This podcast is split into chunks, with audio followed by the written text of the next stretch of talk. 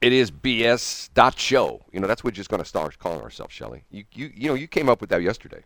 Yeah, thank you. We're not. The, I did. We're not the BS show. We're BS dot show because Yes, we are. that's the name of our show and that's our web Did address. it? Was it? Were you able to work that out? Well, I switched it on on uh, our uh, our our iPad. What am I thinking? Our on our what am I talking Website? about? On our podcast. I switched it on our Oh, podcast, and it does come up as bs.show on Apple, but when you search it, it still does because here is here's the thing. It was Shelley's great idea. She didn't like the fact that when you went to BS in the morning, you got us and the dudes in California, are known in, in Las Vegas. Yeah. And the the deal on that was we've talked about this before. When we first went on the air with BS in the morning, this was I Shelley's idea. It's Brad and Shelley. Okay, she's Brad, I'm Shelley, and we found out there's another BS in the morning out in Las Vegas, and it consisted of Brittany and Sparks. Therefore, BS Brittany was an attractive young lady, and Sparks, who was a weirdo dudo, you know, a filthy mouth uh, rock and roller, right? Was that what you called him? Yeah. You, weren't. yeah. You weren't They're real. they're um You weren't real. they're pretty they're pretty uh risque. yeah, you weren't a real fan of of, of Sparks. No. I, I th- that's not my jam. So Brittany got let go from the station, and then ultimately, she committed suicide, which was very Yes. sad. And then and then Sparks got fired. So now it's Izzy and, and Galapagos or something like that, but they still call themselves BS in the morning. So Shelley got all upset because when you know you went when you searched on podcasts, they came up first and we came up second. So we decided to switch to BS dot show. And now we come up 48th because there's a gazillion BS shows. But we're the only one that's BS dot show because that is our web address. If you want to check it out, Well, we're just going to have to sit there and do what we do for our clients Right. and get us up on the first page, if not the first line. Well, you know, it's weird with with. Uh, I'm not exactly sure how the search algorithm works for uh, the, uh, uh, the iTunes, you know, podcasting thing, which Oh. is which is sort of weird because Yeah. I'm not exactly because some of the shows that show up for BS show are not like it's the BS show or BS show everywhere or stuff like that. Anyway, a matter of fact, can I be honest with you? oh, please. last night when I was searching this, I fell upon a guy who used to be a DJ on the air in Atlanta and got into a tiff. And I read this story, got into his tiff with his owner of the station. I'm not exactly sure who the owner was, but he made an interesting point, and uh, his name is uh, Jason Bailey, and uh, he talked about the fact that when his company went down with COVID, essentially, in other words, when things got really nasty with COVID, and they shut everything down, they they they essentially canceled the morning show for a week. And you know what his point was, which I think I think to myself, man, this guy's like an old school radio guy. He says that was the worst thing they could have done because I agree. because when things get funky, That's when they need to be there. Exactly. Because if you get, you know, and not saying that we're like, oh, we're this wonderful, you know, respite from the outside world, but Which we are. you say that, I don't. but we're not saying that. But but he said that essentially the company, and I can't figure out which one he was with because he says a bunch of stations in a website listed, and um, he said that he went to management and they said, well, we don't really know what to do because of the fact we can't have you all in the studio. So then they decided they were going to bring him back in the studio, but furlough the rest of the morning crew because he's got like four or five people on the morning show. And he went to management and said, Why are you doing this? And they said, Because we have a tremendous budget cut right now because nobody's advertising. We know that feeling, don't we, Shelley?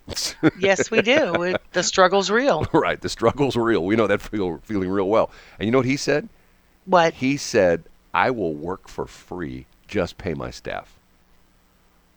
And they go, Roger. they, they go That was decent. yeah. And he goes, Good human. Right. We, we can't do that. We have to pay you. It's in your contract. Well, amend my contract. You are there's two parties to the contract, you and me. Let's sit down and amend my contract and I'll put a clause in that, you know, sort of like the force majeure clause, you know what that is?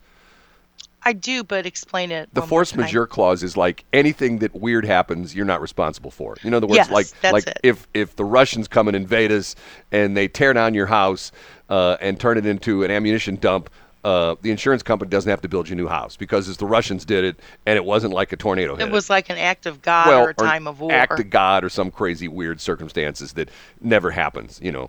Anyway, so uh, so ultimately he got fired. So now he's just doing a uh, he's just doing a podcast. And you know what? I have to admit to you, I listened to the thing for like an hour, and he was pretty good. You know, I'm thinking to myself, why can't we be like that? No, I didn't say that. We um, we're gonna be better than that.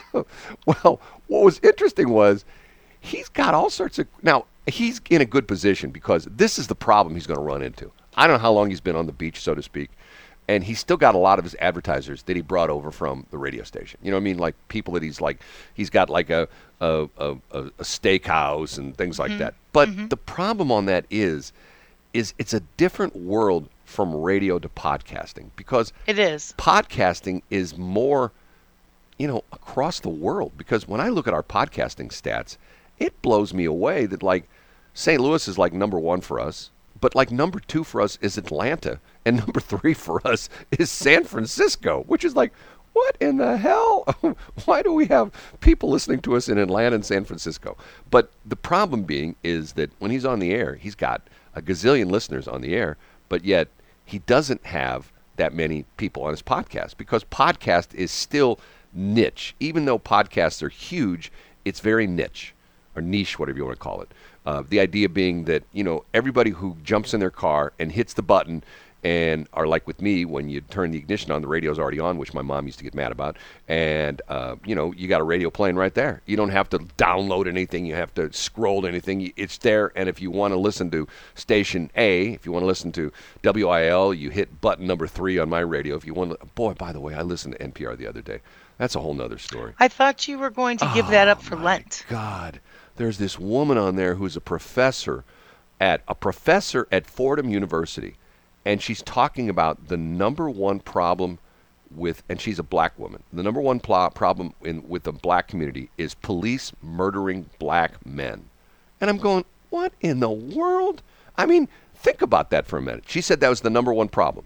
Okay, first off, she used the word murdering. Okay, most of these encounters, it's not like a cop is walking down the street. Hey, there's a black person. I'm gonna shoot him and kill him. You know what I mean? Most of the time, like 99 times out of 100, it's some kind of weird confrontation where it's a traffic stop or somebody robbing a store or something like that.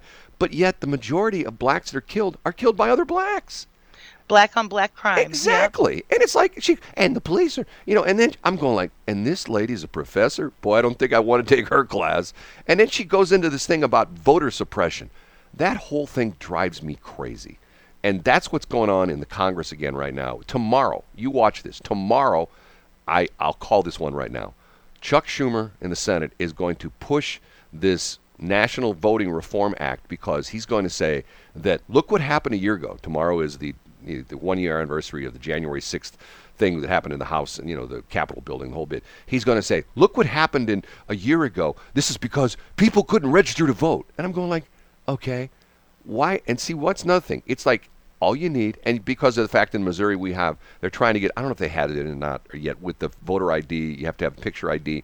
Once again, you can't get on a plane if you go. I mean, I've told the story how I'm making payments on my one credit card at a store.